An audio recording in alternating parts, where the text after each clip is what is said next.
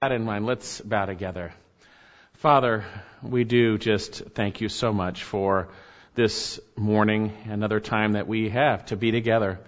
Uh, Lord, it's it's a joy to be around your people, Lord God, and it's a blessing to serve one another. And I just thank you for this time you give us to come together corporately to praise you and to worship you. And I do pray as we look into your word now that you would, first of all, enable me to share your word accurately as you intended, Lord God, so that you be glorified, but that we all would respond rightly as we hear your word and allow it to work in us, Lord God, that which is pleasing. And so we thank you for this time and we commit it to you now in Jesus' name. Amen. Well, many people have said, I've accepted Jesus. Many people have a profession of faith in the Lord Jesus Christ. Um, I think the numbers in America are they're going down quite a bit and rapidly, but 78% of people in America would claim to be Christians, uh, those who are followers of Jesus Christ. Now, uh, within that, so sadly, at times we see those who claim to be Christians uh, not living lives that appear to be in uh, appear to be that of one who would know Jesus Christ. Um, it doesn't appear that their genuine faith is actually working, so maybe it's not genuine. Uh, faith that is manifest in uh, a true relationship with Christ will manifest in a love for the body of Christ, a seeing of others as more important than yourself in the context of obeying Jesus. And so often in churches, people just do what they want. They come when they want, they leave when they want. It's all centered around what they want. But we're going to see today uh, that you can truly spot changed lives. And what are we to do when we spot changed lives? First of all, we should be looking at our own lives to see have we been changed? Or has sin gotten in the way since I was changed by Jesus Christ? And secondly, when we do spot those who have truly come to faith in Jesus Christ, and it is evident, as we'll see today, that should cause us to be thankful and to be continually praying for one another.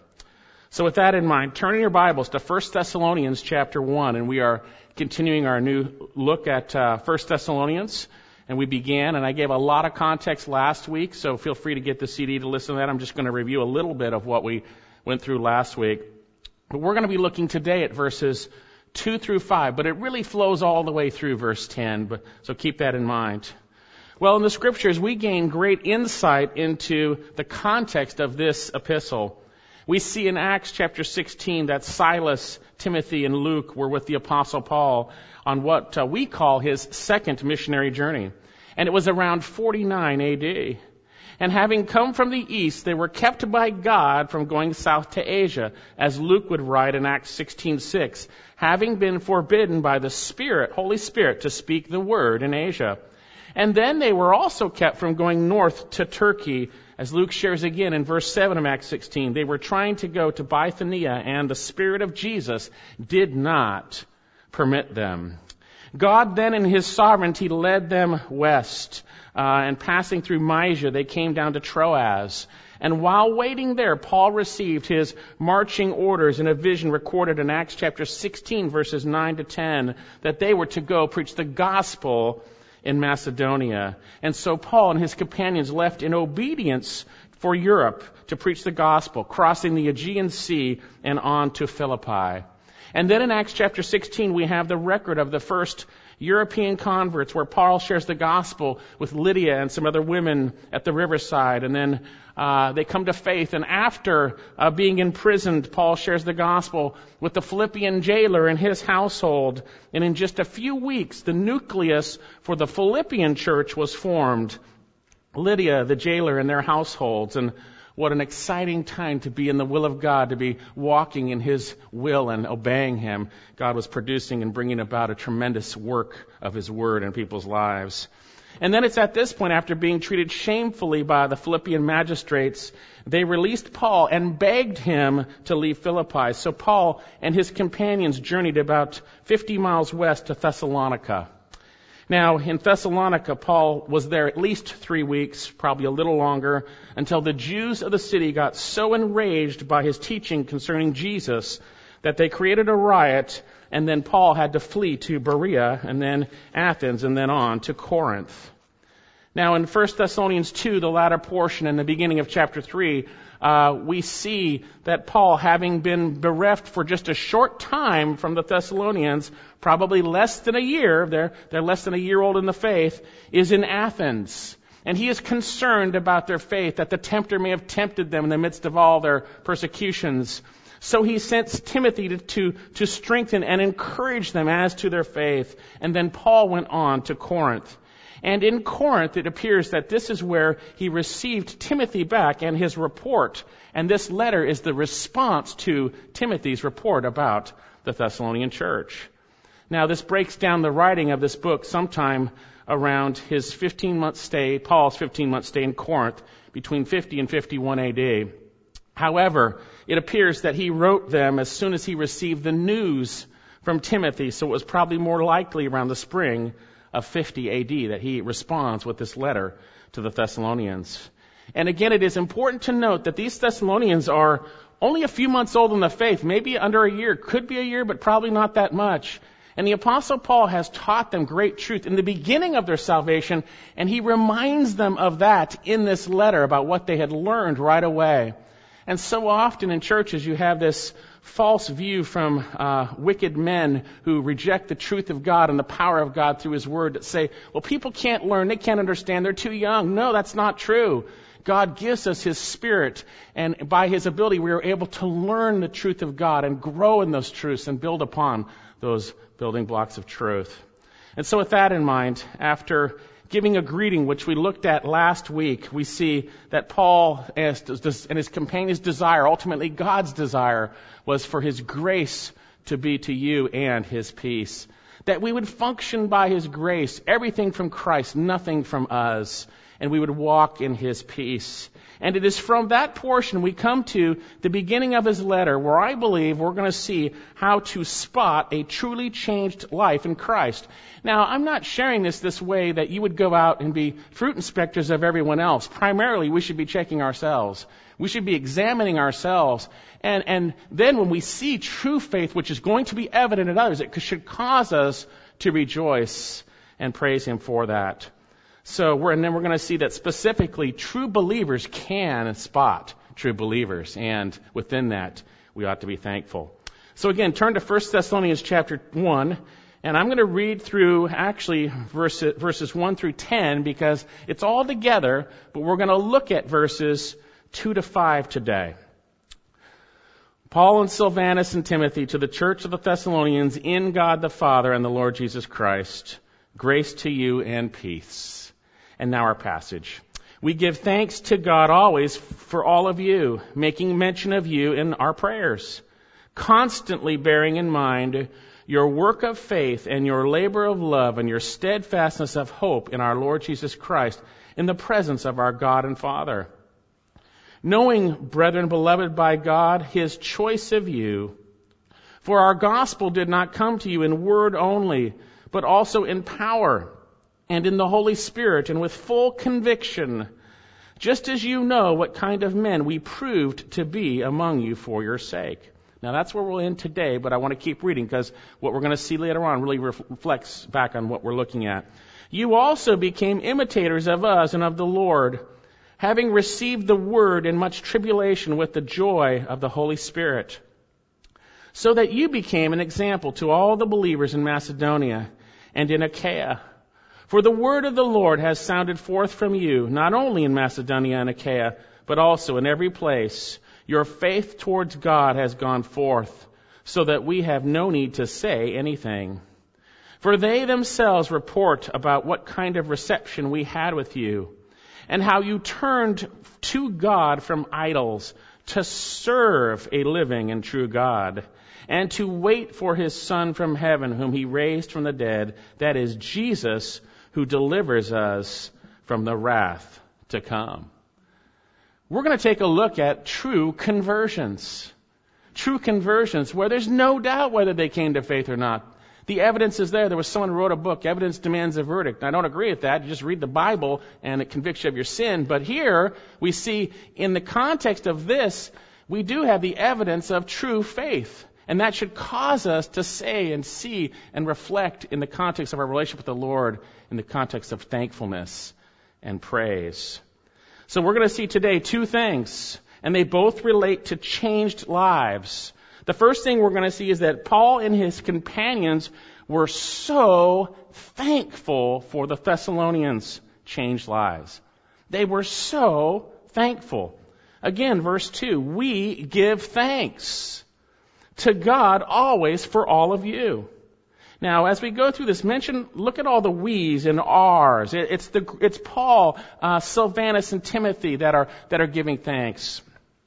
Making mention of you in our prayers constantly bearing in mind your work of faith, your labor of love, and steadfastness of hope in our Lord Jesus Christ in the presence of our God and Father. Knowing, beloved brethren, uh, by, beloved by God, brethren, beloved by God, His choice of you.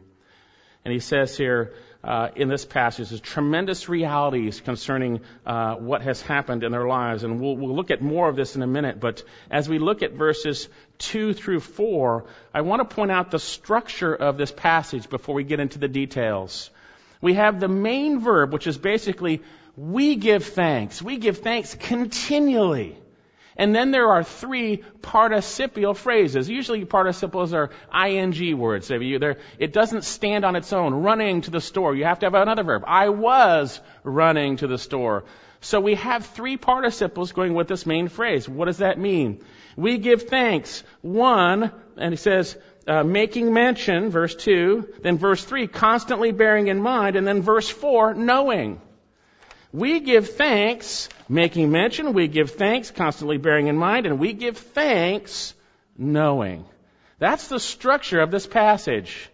And so it is all centered around the thankfulness to God, and then we see some reasons why, or some things that are connected to it. And notice with that structure in mind, Paul and his companions were thankful. They were constantly praying for them all we give thanks, verse 2, to God always for all of you, making mention of you in our, in our prayers. Now, as we begin to make some observations here, you'll notice as we read through chapter 1, and I've mentioned it before, we have lots of we and our statements here. This is speaking of Paul, Silvanus, and Timothy. And we have a statement concerning their thankful prayer. And it's important to observe this because they are praying, and evidently, they're not only praying individually, they're praying together. We give thanks always in our prayers. The implication is Paul, Silvanus, and Timothy are praying together. That they're praying. And so often we are Lone Ranger Christians. We pray by ourselves. We do that. That's fine. We should be praying. But we should also be praying together as a body. We should be coming together and praying together, lifting our voices up to the Lord, lifting those requests before Him, thanking Him together. They're praying together. They're praying together. And notice, it's in a present tense. We continually give thanks, and it's also strengthened with this word always. We continually give thanks to God always. To God. Our prayer is directed towards the Lord. You see, when we come to faith in Jesus Christ, we have the Spirit of God, and the gap between us and God has been removed because sin has been removed. And we can boldly come before His throne. We can pray to the living God, and He hears us according to His will. He hears us, and His Spirit intercedes for us. And here they are giving thanks always for these Thessalonians. And Paul had an ongoing heart of thankfulness for the reality of what God was doing in the lives of real believers. Look at chapter 2, verse 13. He, he reveals his thankfulness for how they responded to the gospel. 1 Thessalonians 2:13 And for this reason we constantly thank God. We constantly thank God. Now I have a question for you. Do you thank God? Do you constantly thank God for the work He is doing in believers around you? If you don't, that probably means you're self-focused. And when we are self-focused, we don't think of others. But when the Lord changes our hearts and causes us to see others as more important, we begin to thank God for those around us and the things that God is doing. He says here um, in chapter uh, 2, and we, for this reason, we constantly thank God that when you received from us the word of God's message, you accepted it not as the word of men, but for what it truly is, the word of God, which also performs its work in you who believe. They were thankful to the Lord for what God had done. They were thankful for the Thessalonians, and we're going to see specifically some reasons in a moment. And this thankfulness was directed to God. We give thanks to God. Thank you, Lord, for what you have done in the lives of these people. Thank you that they received your word not as the word of men, but your word, which performs its work in those. Thank you, Lord. Thank you for what you are doing in the lives of your people. And so with that, we see that God had brought salvation to these Thessalonians. We'll see that even more clearly in a moment. And Paul was so thankful for genuine salvation. And oh, brother and sister, what a blessing it is to actually see the genuine faith of a real believer in Jesus Christ. It is so wonderful to see that.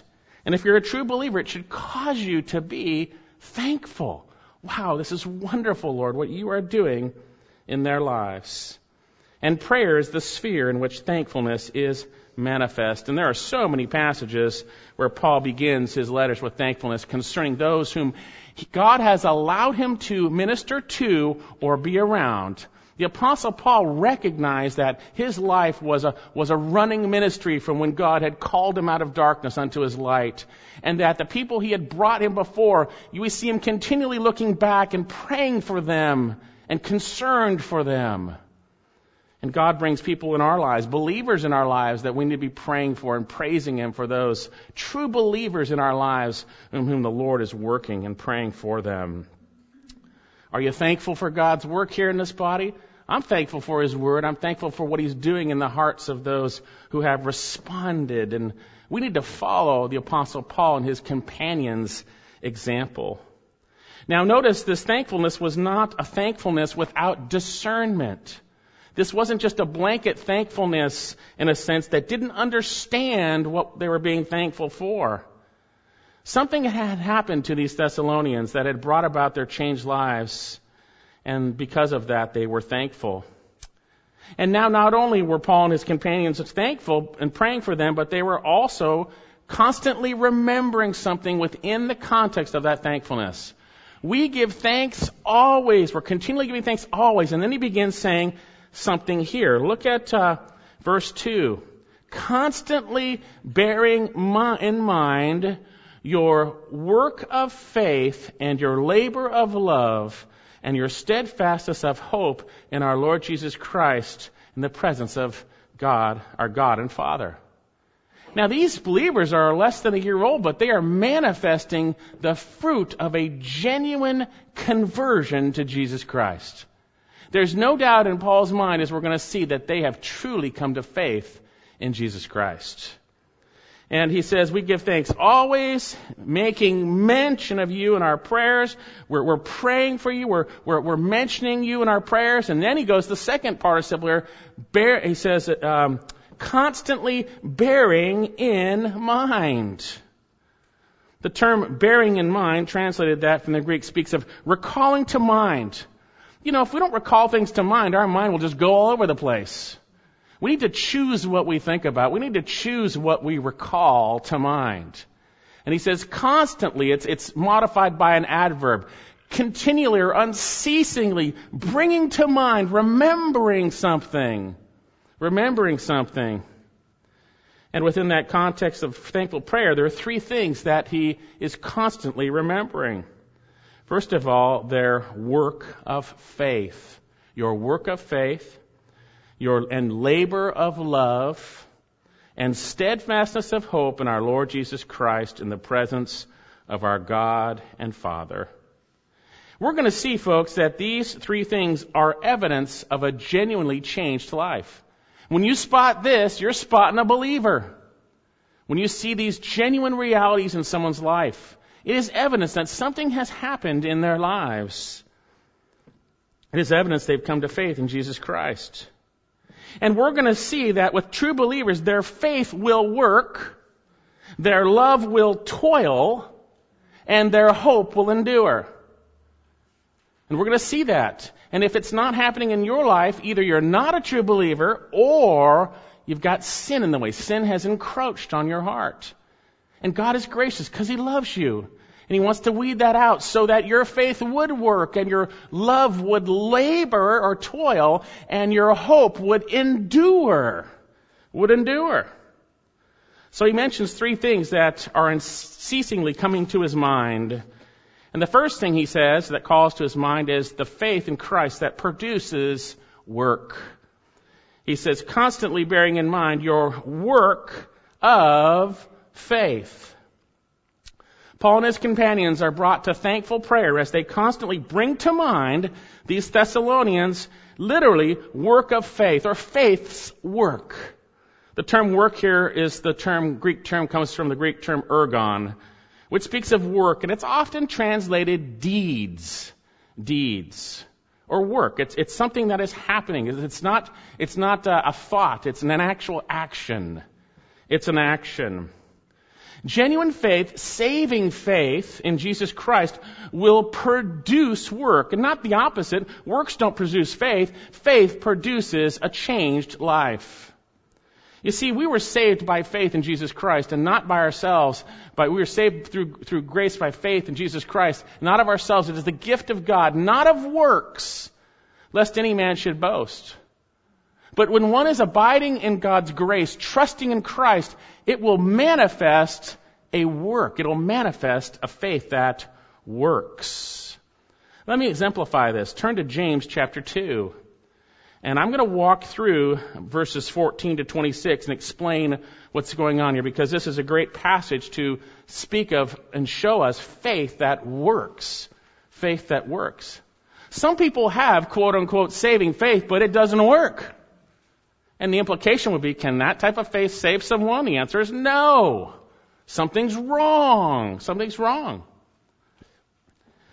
So here, James chapter 2, and I want to start with verse 14. What use is it, my brethren, if a man says he has faith, but he has no works? Can that faith save him?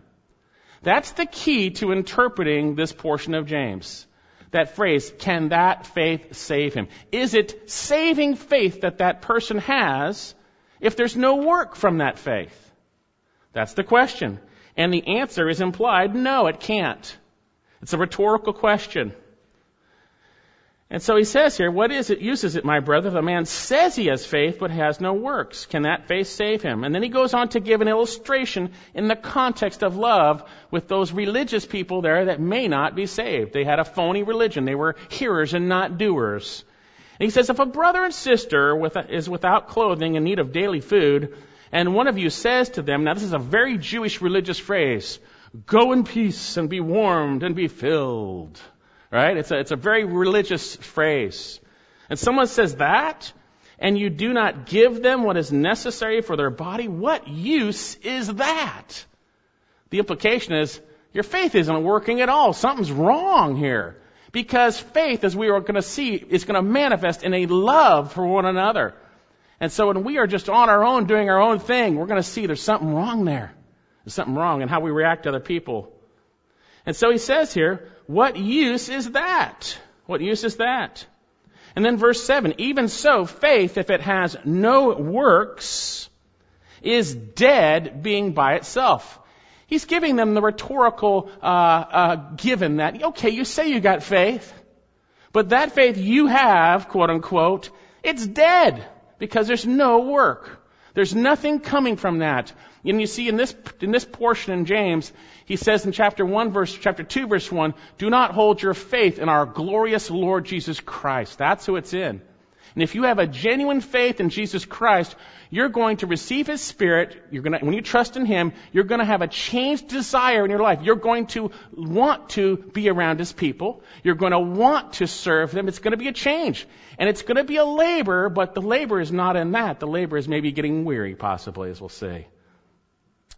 So then, he says here, even so, faith, if it has no works, is dead, being by itself. If your faith in Christ has never produced a love for the body of Christ, I would examine yourself. I would examine yourself. Now, sometimes the love is not, the opportunity to love in certain ways is not there, but there's always opportunity. There's ways to love your brother, sister, just to see them more important than yourself. If you just come here for your own time, your own way, just come in and out, you know, that's not, that's self-love. That means I care more about myself. But God will change your heart and cause you to care more about others care more about others. He says, but someone, verse 18, may say, you have faith and I have works. Show me your faith without the works and I will show you the faith by my works. You want to say you have genuine faith? Show me. Show me. I'll show you by how it is manifest in my obedience to God in relationship to the body of Christ. That's what he's saying. It's an illustration. True faith in Jesus Christ will be manifest in deeds in the context of dependent obedience to Christ. And notice he says there's a further reproof to the one who has dead faith. You believe that God is one. And that's a very Jewish statement because the Jews believed, yes, hear, O Israel, the Lord your God is one. And there were some who came to faith in Jesus Christ, quote unquote, but they really hadn't come to faith.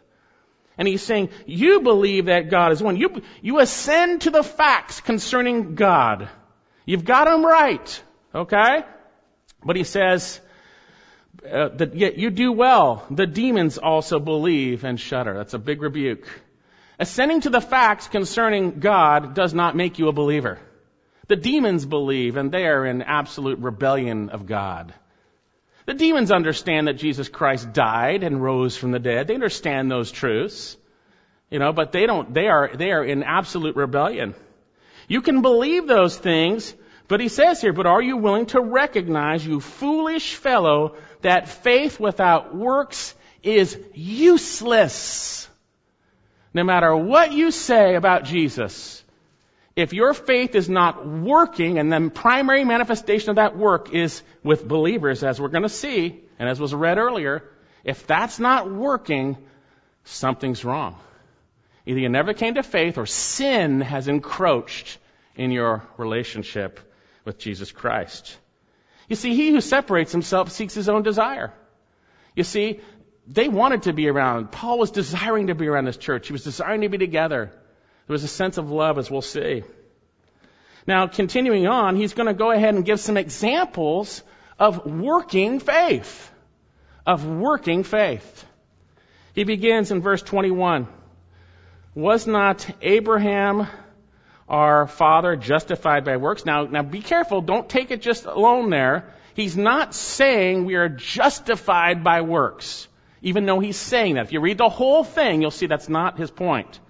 His point is we are justified by faith, but that faith will work. It will be an evidence that we are justified. You see? Because we know in Romans chapter 4 that we are not justified by works. But he's giving an example that real faith, the context is real faith works. And here is an example of that working. He says, Abraham our father was justified by works when he offered up Isaac his son on the altar. Genesis 22. The Lord told, Mo, told Abraham to go to the place where he would tell him to sacrifice his son. Abraham, here I am. Yes, he did it. And he believed that God could raise his son from the dead. He said, the lad and I will return. He believed. It was an evidence. His faith was working as he obeyed the Lord. You see, working faith is, is in correlate with obeying the Lord.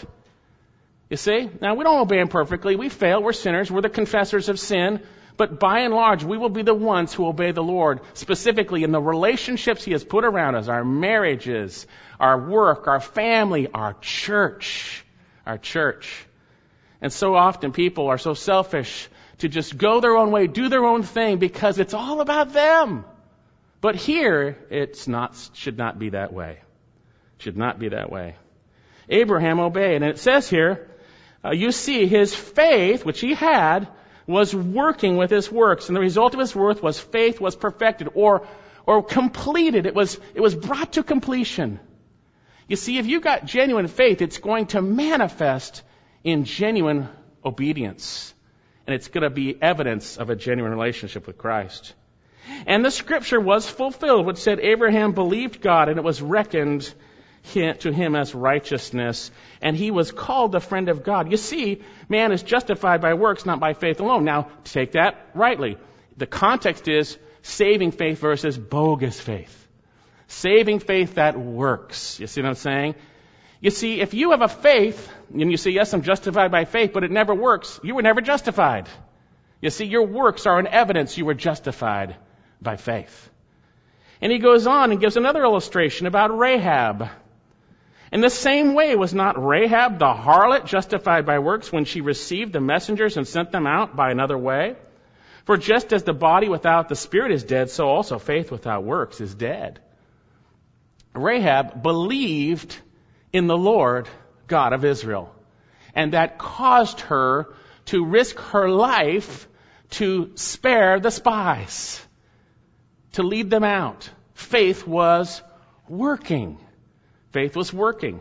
And that was an evidence of her being justified. It was a manifestation of that.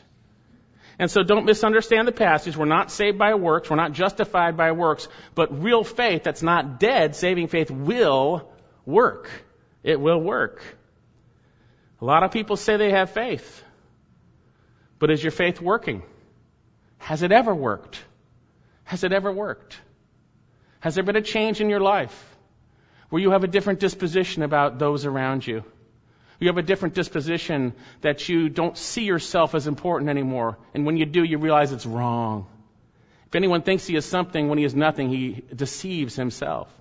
Where you begin to see others as more important than yourself. You humble yourself. You humble your, your will. Not my will, Lord God, but thy will be done. And you begin to obey the Lord in the context of faith. You see, if you're just a hearer of the word and not a doer, your religion is worthless. Turn back to James 1. James 1. You see, because true faith in Jesus produces a change, a desire to obey Him. It's not a struggle to obey Him. It's not burdensome. It's just a struggle with the temptations we have, right? When we yield to Christ, it's a wonderful thing to be around His body. It's a wonderful thing to serve Him. It's a wonderful thing, even in the midst of difficulties. James 1:22. But prove yourselves doers of the word, not merely hearers who delude themselves. Some people hear the word and they can spout the doctrine, they got it down. But there's zero love in their lives for others. It's self-love in a spiritual package. For if anyone is a hearer of the word and not a doer, he is like a man who looks in his natural face in the mirror. For once he has looked at himself and gone away, he has immediately forgotten what kind of person he is. He hears the word, and I see God showing me rightly, and right now maybe God is showing you rightly. He's, he's exposing you in the mirror.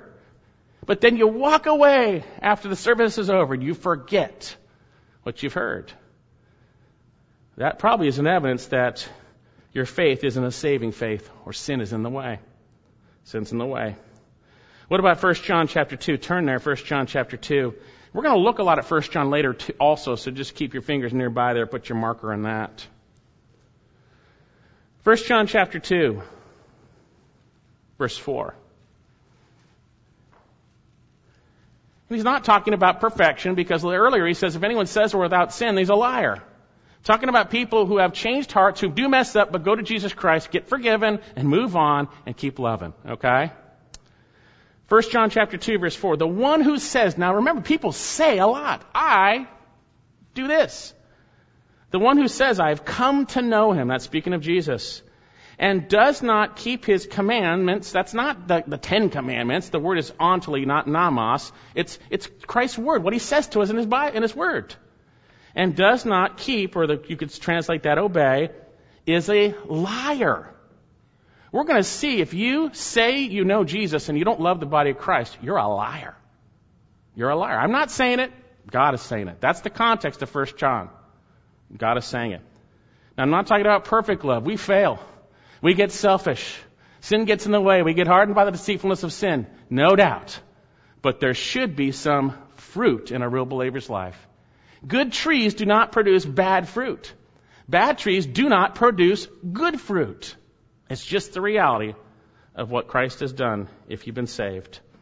And he says here, but whoever keeps his word in him, the love of God, and that's a clue to what he's going to be talking about, has been truly perfected. By this we know that we're in him. If you see others as more than important than yourself because of Jesus changed your heart, you can know you're saved. If, he, if you begin to obey the Lord in relationship to the body of Christ because of Christ, you can know you're saved. You start to obey the Lord in, in the relationships He's given you. You can know there's a change in your life. There's a change. There's a change. So what was this work of faith specifically that they were aware of? Well, certainly we know he speaks of some of it later on in chapter 1. Go back to 1 Thessalonians. Chapter 1, it's thought that the ch- verses 6 through 10 are kind of an explanation of what he's saying here in the beginning here. But there's more to it than that, and we'll see that. Chapter 1, verse 8, 1 Thessalonians. For the word of the Lord has sounded forth from you, not only in Macedonia and Achaia, but also in every place. Your faith towards God has gone forth, so that we have no need to say anything. For they themselves report to us what kind of reception we had in the past with you and how you turned to God from idols. Their faith initially, when they came to faith, worked. It worked. They turned to God from idols. They turned to God from idols. And their faith was broadcast. Their faith in Jesus Christ. And so their turning was also noticed to serve the Lord. He says here at 1 Thessalonians, and it goes on to talk about, and we'll see it in a minute, to serve the Lord and to wait for his son to serve. He says here how they turn to God from to serve. To serve. When you come to faith in Jesus Christ, you turn to serve Christ. You were serving yourself. And now you serve Jesus. He's your master now. He's your Lord. Some people turn to Jesus Christ and they still serve themselves with a religious veneer. They still go on serving themselves. That's what they do every day. Can that type of faith save you? Can that save you? These had a genuine faith. They were in a pagan culture and they turned to God. Faith, the work of faith was produced by God's word when they turned to the Lord. Faith is the response of the soul to the word of God, one pastor writes. So faith comes from hearing and hearing from the word of Christ, Romans chapter 10, 17. And this service that they had to serve a living God was not isolated. It was based on what God said concerning his desires for us. Done in the context, as we will see, of a labor of love. A labor of love. Indeed, the biggest area in which our faith will work is love for the Lord and his people. You should love the Lord God, right? With all your heart, mind, soul. And you love your neighbor. Second greatest, connected to the first. It's an, it's an, it's an, it's evidence that demands a verdict in a sense in your life. So notice we see that their faith worked. They had working faith. Working faith. But secondly, there was something else that was going on that he was saying, that you're real believers. So we praise the Lord for this. Excuse me for a second. Verse 2. Constantly bearing in mind your work of faith. So they're always praying. Constantly bearing in mind your work of faith. And what else? Are they calling to mind? Recalling constantly your labor of love or love's labor. Love's toil. Love's toil. They could recall to mind the truth of their labor of love. It was evident. It was evident. It was evident. You see, when you turn from yourself to Jesus Christ, out of a changed disposition for God, you are able to love Him and love His people. And if this hasn't happened, examine. Maybe something's gotten in the way. Maybe you've, you've, you've turned from your first love.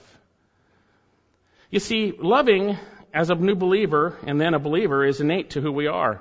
Look up a little farther in 1 Thessalonians chapter 4. Chapter 4. These are new believers. Paul's not saying, I'm not sure if you know the Lord or not. I don't know. Oh boy, we're really concerned about this. Wow. You know, he's saying your work of faith, your labor of love. Look at 1 Thessalonians chapter 4 verse 9. Now as to the love of the brethren, that's phileo love, that's uh, uh, brotherly love. You have no need to anyone to write you, 1 Thessalonians 4 9, for you yourselves are taught by God to agape one another. It's innate to your new relationship with the Lord. The only time that that's broken is when sin is in the way, and that sin is usually involved with selfishness. Selfishness. And notice, keep reading. He says here, he says here, um, taught love one another, for indeed you do practice it towards all the brethren who are in Macedonia. Indeed, you are loving. You are loving. You are doing it. You are doing it. You see, when we walk by the Spirit, we will experience the fruit of the Spirit. When we abide in Christ, we'll experience that fruit of the Spirit when the first one is love, right? Love. All of a sudden, my desires are lower on the pedestal than you. You are more important in the context of obeying God's word. And it's when I become more important, love is out the window. Out the window. And Satan's very effective in tempting us to see things from a wrong perspective so that love goes out the window. And we need to confess that when we do. And it's a special love for the body of Christ. Colossians chapter 1 verse 3, we give thanks to God, the Father of our Lord Jesus Christ, praying always for you since we heard of your faith in Christ Jesus and your love which you have for all the saints. You can't have love for people if you're not around. Now I'm speaking to the choir, you're all here. But you can't have love when you're not around. I tell you right now, when you're not around, you are exhibiting self-love. Because for some reason, you're not around. Now, sometimes there's work and things like that. That's different. I'm not talking about that. I'm talking about when you have the opportunity to be around. When Jesus Christ saved me, I couldn't stay away from the body of Christ. And yes, were there people that irritated me and bothered me and were, were people I needed to love and they needed to love me? Yes. But I couldn't stay away. Because God had changed my heart. God had changed my heart. And these Thessalonians had changed hearts. They had changed hearts. Indeed, we see that the apostle Peter goes so far to say that we were saved unto love. This is what we were saved unto. And if it's not happening, examine yourself. You may know all the doctrine in the world. 1 Peter chapter 1, 22. Since in obedience to the truth, you have purified your souls for a sincere, not a phony baloney, hypocritical love, but a sincere love of the brethren. And then he goes on to say, For you have not been born again with things that were perishable. You were born again with the living and abiding Word of God, that Word that was preached to you. When Jesus saved us, He saved us unto a sincere love of the body of Christ. And guess what? The body of Christ is going to hurt you because we're all sinners. But love doesn't take it personally. Love confesses it when we do. Love then sees the others as more important and love obeys God in the midst of difficulty and persecution or hardship. You see? Turn to 1 John 4, and we had some of that read already, but I want to walk through 1 John 4. Actually, 1 John 2, actually, first. 1 John 2. 1 John is a discourse on the fact that if there isn't love for the body of Christ, something's really wrong. But it's also there to written to encourage true believers that you're really saved. It's been written to show you that you know the Lord. And so if you hear it and you can identify with it, then it should be a blessing to you. But if not, God loves you. And He wants you to see yourself. 1 John 2 verse 4, and I've already talked about that portion about coming to know Him. Um, in verse uh, 6, the one who says he abides in Him, or actually, I'm going to read it again. 1 John 2 verse 4. The one who says, I've come to know Him and does not keep His commandments is a liar, and the truth is not in Him. But whoever keeps his word in him, the love of God has truly been perfected. By this we know that we are in him. We can know. We can know that we are in him. The one who says that he abides in him ought also to walk in the same manner as he walked. Jesus loved him to the end. And he loved him to the end by obeying the Father. That's what he did. Beloved, I'm not writing you a new commandment to you, but an old commandment which you have heard from the beginning. The old commandment which is, is the word which you have heard. Now move up to chapter 3. We don't have time to read the whole thing, but chapter 3, verse 10. By this, the children of God and the children of the devil are obvious. Anyone who does not practice righteousness is not of God. The one who does not what? Love his brother. So that. For this is the message which you have heard from what? The beginning. That we should love one. This is the message from the beginning. It's the big evidence, by the way. It's the big evidence that we should love one another. Look down at verse 16. We know love by this, that he laid down his life for us.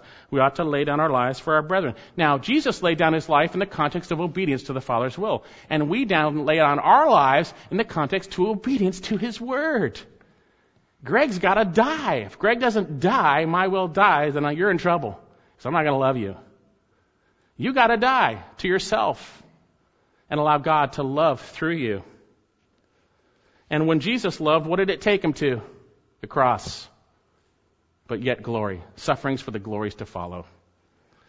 How about chapter 3, verse 23 in 1 John? And this is his commandment, that we believe in the name of his son, Christ, Jesus Christ, and what? Love one another just as he commanded us. And the one who keep, and so just as he commanded us from the beginning. It's as simple as that. And then turn to chapter 4, which was read for us earlier, but I want to just read a portion of it. Chapter 4.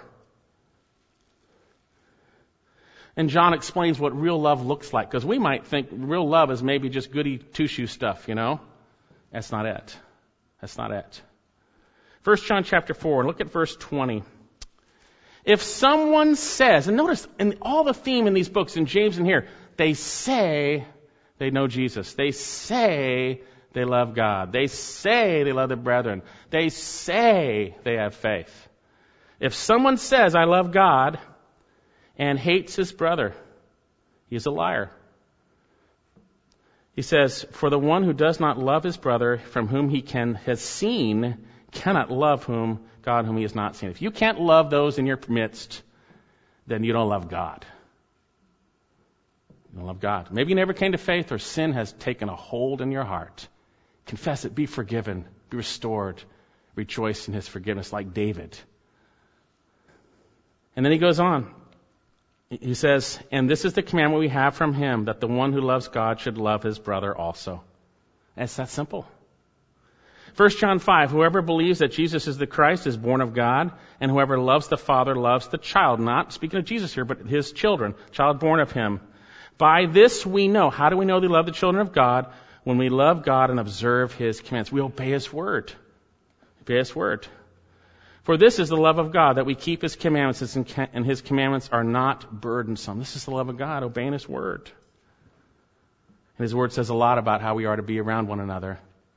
It says a lot about how we're interact with one another. It says a lot about how to respond to one another. You see, love covers a multitude of sins. Keep fervent in your love for one another. So many passages forgiving, loving. Walk in love as Jesus walked in love and gave himself as a sacrifice. It's an evidence of a genuine relationship with Christ. And you know what? We always see love really close to serving. 1 Peter 4 8, above all, keep fervent in your love for one another because love covers a multitude of sins. And then he goes on to talk about serving one another. What does Paul say in Romans chapter 12? after he gives a discourse on spiritual gifts.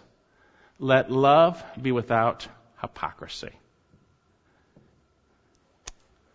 Our love is manifest in obeying God by serving, and with that comes labor. Back to our passage. Your work of faith, the deeds of faith, your labor of love. Now that term labor, kopos, spoke of beating and it spoke basically of something ultimately that was bothersome and wearying. Guess what? If you love the body of Christ, you're going to get beat up. And if you self love, you're going to run away when you get beat up. Because he who separates himself seeks his own desire. I'm glad the Lord Jesus didn't run away. I'm glad he followed through with the Father's will. He loved us perfectly. It speaks of bothersome, wearying, t- exhausting mental or physical labor. It is wearying to love the saints down here who are in such sin, including myself. Right? It's wearying. It's difficult. But as one pastor said, I don't get tired or toil in the toil or the work. I, I, I get, I don't even know what he said, but uh, you didn't get tired in it, so I, maybe I wrote it down here somewhere. Not important. Back to the word. It speaks of labor that comes from love. Love's labor. Love causes you to work and toil. Love causes you to endure, to work and to toil. It causes you to obey the Lord in relationship to one another. Love's labor. Love's labor. And it was quite evident in them. 1 Thessalonians 3 5. For this reason, when I can do it no longer, Paul says, I wrote, I also sent to find out about your faith, for fear that the tempter may have tempted you and our labor should be in vain. 1 Thessalonians 3 6. But now that Timothy has come to us, he has brought good news of your faith and love. Good news. They're loving. Good news, not bad news. Not frowny face, sad, bad news, but good news.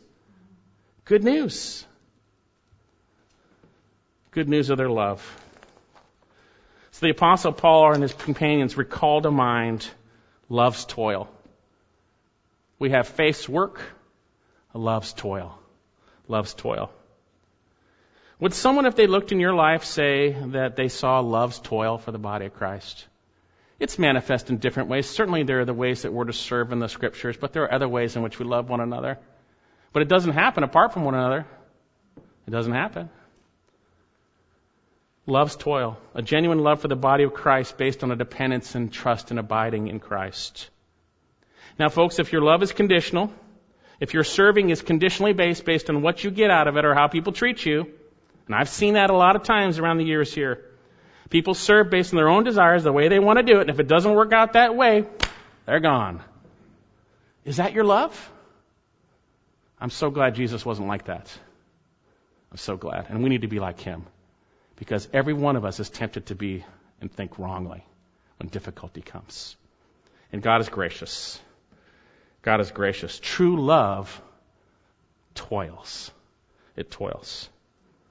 Well, not only does faith work and love labor, notice they had a steadfastness of hope. Back in 1 Thessalonians chapter 1, we give thanks, verse 2, to God always for all of you, making mention of you in our prayers, constantly bearing in mind your work of faith, your labor of love, and, number three, your steadfastness of hope in our Lord Jesus Christ in the presence of our God and Father. These believers were changed. They had a steadfastness of hope, or you could say this way. The term steadfastness here is hupomone. It speaks of remaining under. It speaks of patient endurance. Your hope that endures.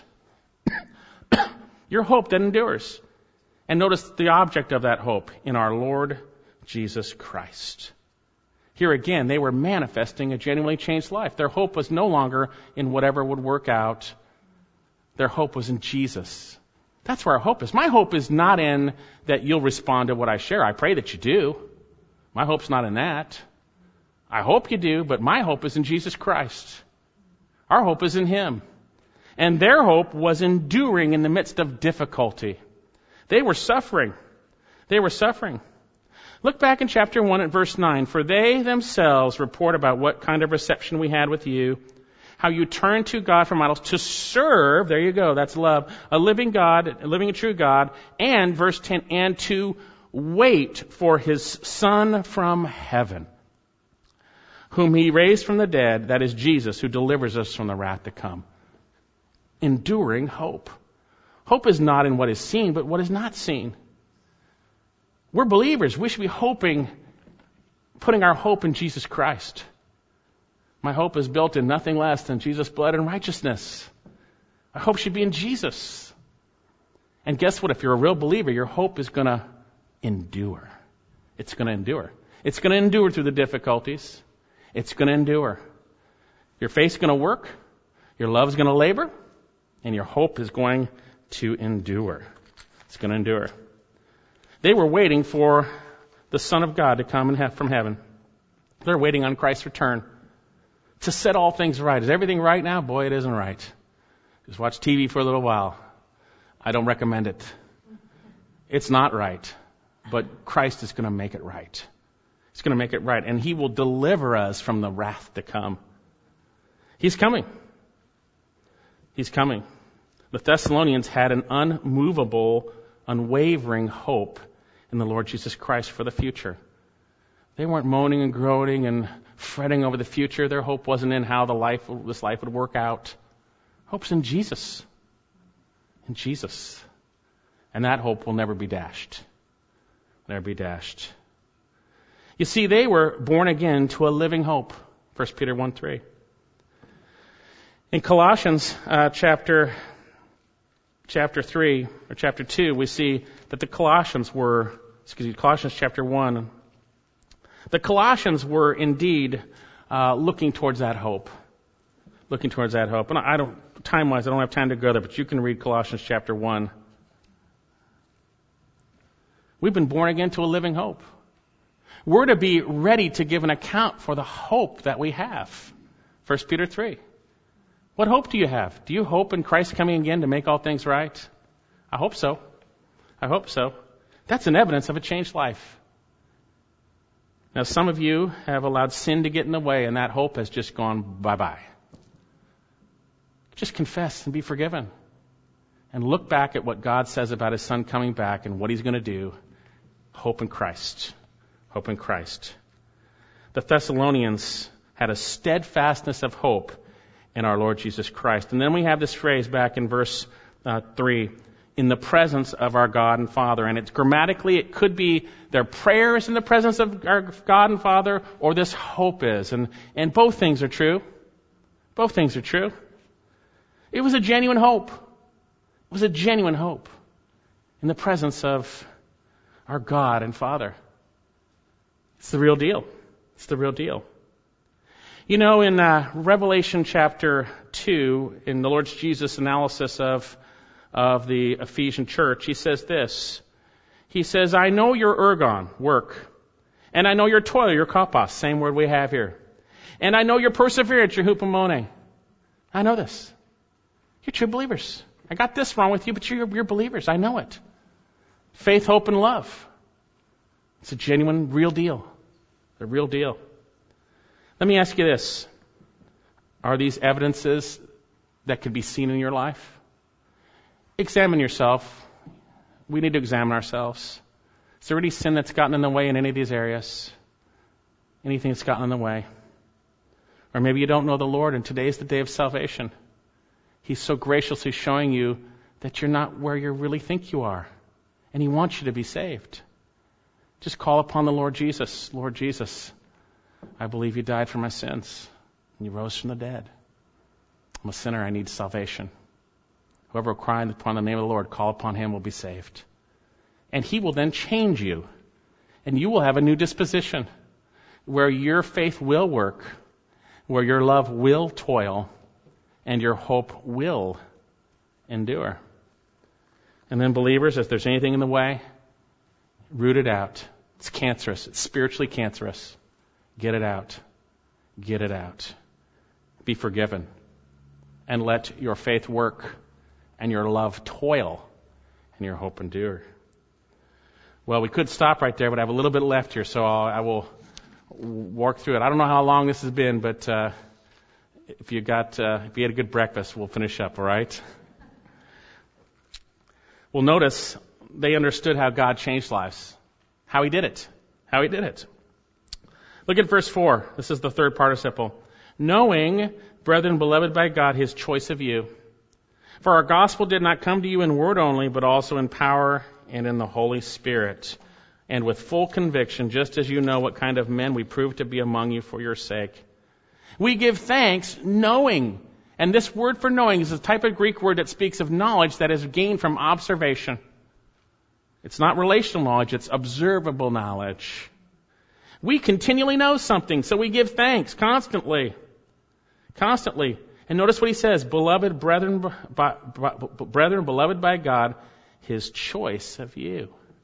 Now, in context, as he speaks of his choice, he's talking about salvation because he explains verse, middle of verse 4, for our gospel did not come to you. He's talking about salvation. I'm assured of your salvation because of what I saw, the evidence in your life. I know that God's word powerfully came upon you, which ultimately means, as your response, that you've been chosen by Him and that you are beloved brethren by God. This term beloved speaks of something that happened in the past and continues into the present. A love that comes from God for no reason coming from the participant. You've been loved and you're still loved. You're beloved. See how great a love the Father has bestowed upon us that we should be called children of God. God demonstrates his love for us that while we were yet sinners, Christ died for us. God so loved the world that he sent his only begotten Son that whosoever believes in him shall not perish but have everlasting life. The Apostle Paul said he no longer um, functions by himself, but he lives by Christ. I've been crucified with Christ, Galatians 2.20. It's no longer I who live, but Christ lives in me. The life I live in the flesh, I live by faith in the Son of God who what? Who loved me and gave himself up for me. Are you willing to give yourself up for the body of Christ? To serve him, no strings attached? to follow Him, no strings attached, to take the difficulty that comes in doing so for the glories to follow and the reward that He promises, which is tied up in Christ. He says here, knowing, beloved brethren by God, His choice of you. His choice of you. Now we get into the unfortunately divisive subject of election. I'm glad we're running out of time because I don't want to uh, spend the rest of the time on this. But uh, this word here is a pretty clear word. It means choice, ekloge. It speaks of the act of picking or choosing someone and it always implies that someone else was not chosen. He says here, and it, it occurs in the New Testament six times here, this ekloge, and it speaks in every time of the divine selection upon human objects to bring them into a saving relationship for his purpose. That's how, how it is.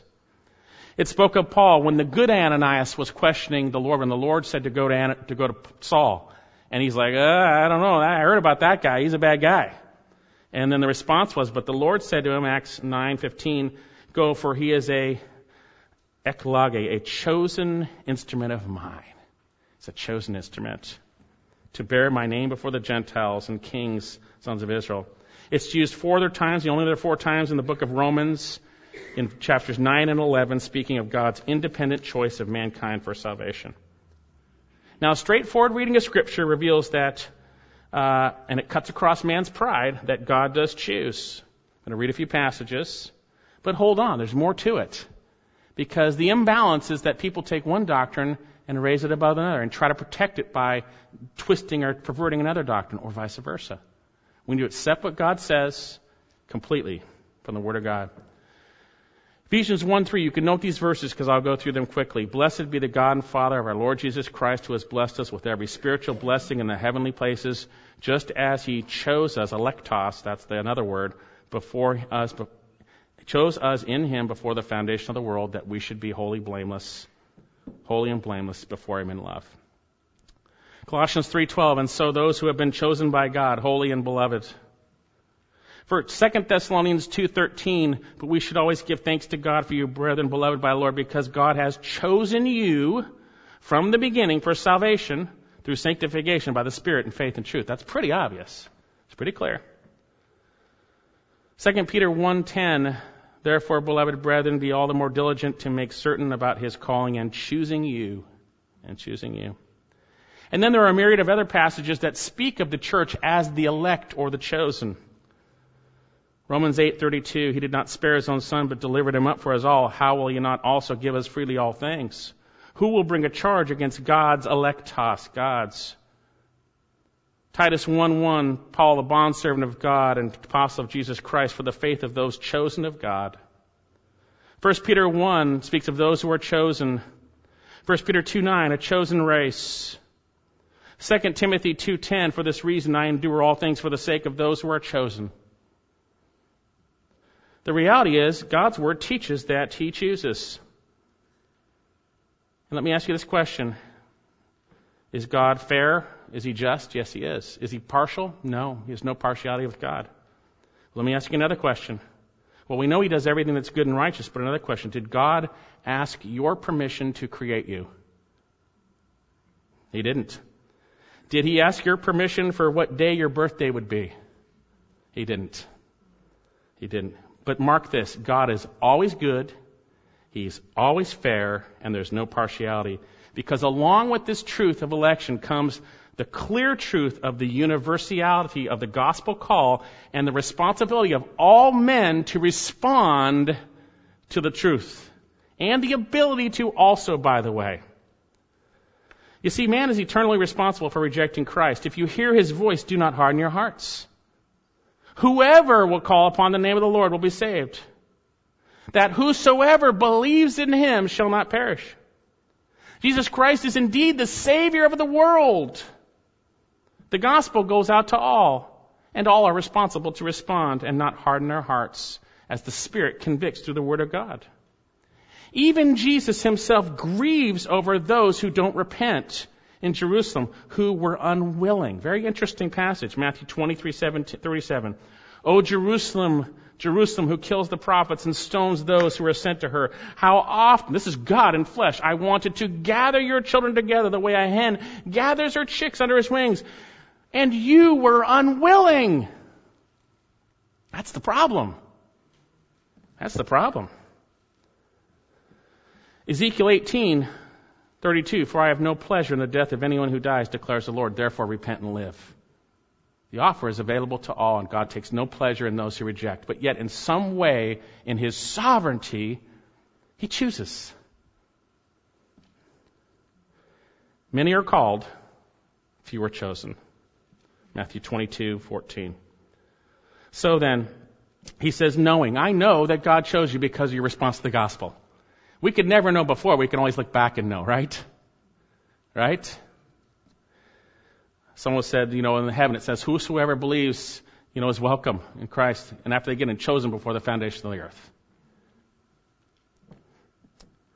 So then I can't figure it out, but God is fair, and He's God, and His gospel offer is genuine to all. Yet only the ones He chooses will be saved. How do I understand? How do I know that? I don't understand. But I don't want to sin by reacting theologically or rationally to try to work it all out. That's sin.